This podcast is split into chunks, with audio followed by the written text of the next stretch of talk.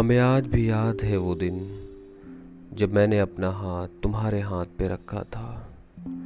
मेरे हाथ कांपते थे, तुम ज़ोर से हाथ पकड़ लेती, मुझे राहत मिलती थी। हमने एक अहद किया था, ज़िंदगी में सारे मसलों का हल करेंगे। हमारे कोई भी मसले होते, सेम वेन्यू सेम चेयर पे हल होते थे। हमने हमेशा साथ रहने का वादा नहीं किया कभी, क्योंकि वो मुमकिन ही नहीं था। हम जानते थे साथ रहना और ज़िंदगी की परेशानियों को दूर करना दोनों अलग बातें हैं। आप किसी के साथ रहकर भी सुकून से नहीं रह सकते। मैं कहा करता, एक रोज़ जब हम बहुत बूढ़े हो जाएंगे, क्या तुम मुझे फ़ोन करोगी? हमारी आंखें नम हो जाती थी। हम लोग हमेशा एक दूसरे की बेटरमेंट की दुआ करते, क्योंकि ज़िंदगी किसे किस मोड़ पे ले आए ये हम भी नहीं जानते थे। एक वक्त था मेरी एक आवाज़ से तुम्हें सुकून मिलता था। सुकून आज भी है जब तुम अपने मकसद में कामयाब हो जाओ। मैं हमेशा प्रेडिक्शन किया करता था और हमेशा सच हो जाता था।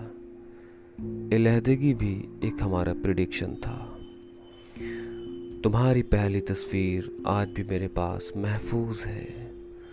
शायद वो तस्वीर मेरे और तुम्हारे बीच ही महदूद है। जो लम्हात हमने गुजारे हैं अनमोल हैं।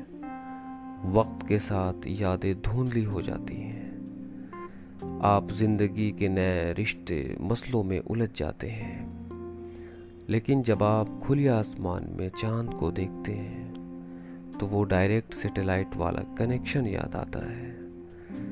बेशक हमने अपने ज़िंदगी में बहुत परेशानियों का सामना किया है। यही वजह है हमारे दरमियान खामोशी है। हमारा ब्रेकअप भी अजीब है, बड़ी इज्जत और एहतराम के साथ, क्योंकि जुदाई के फैसले हम एक टेबल पे बैठ के क्या करते, सेम वेन्यू सेम चेयर।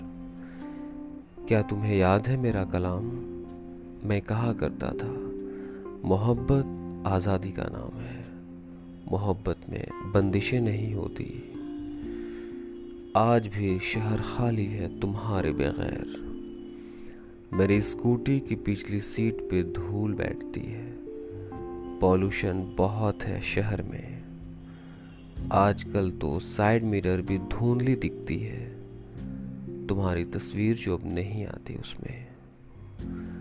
जिंदगी में किसी के साथ रहो, लेकिन हमेशा इंडिपेंडेंट रहना दूसरों के पैसों की गुलामी से बेहतर है, खुद के थोड़े पैसों की आज़ादी।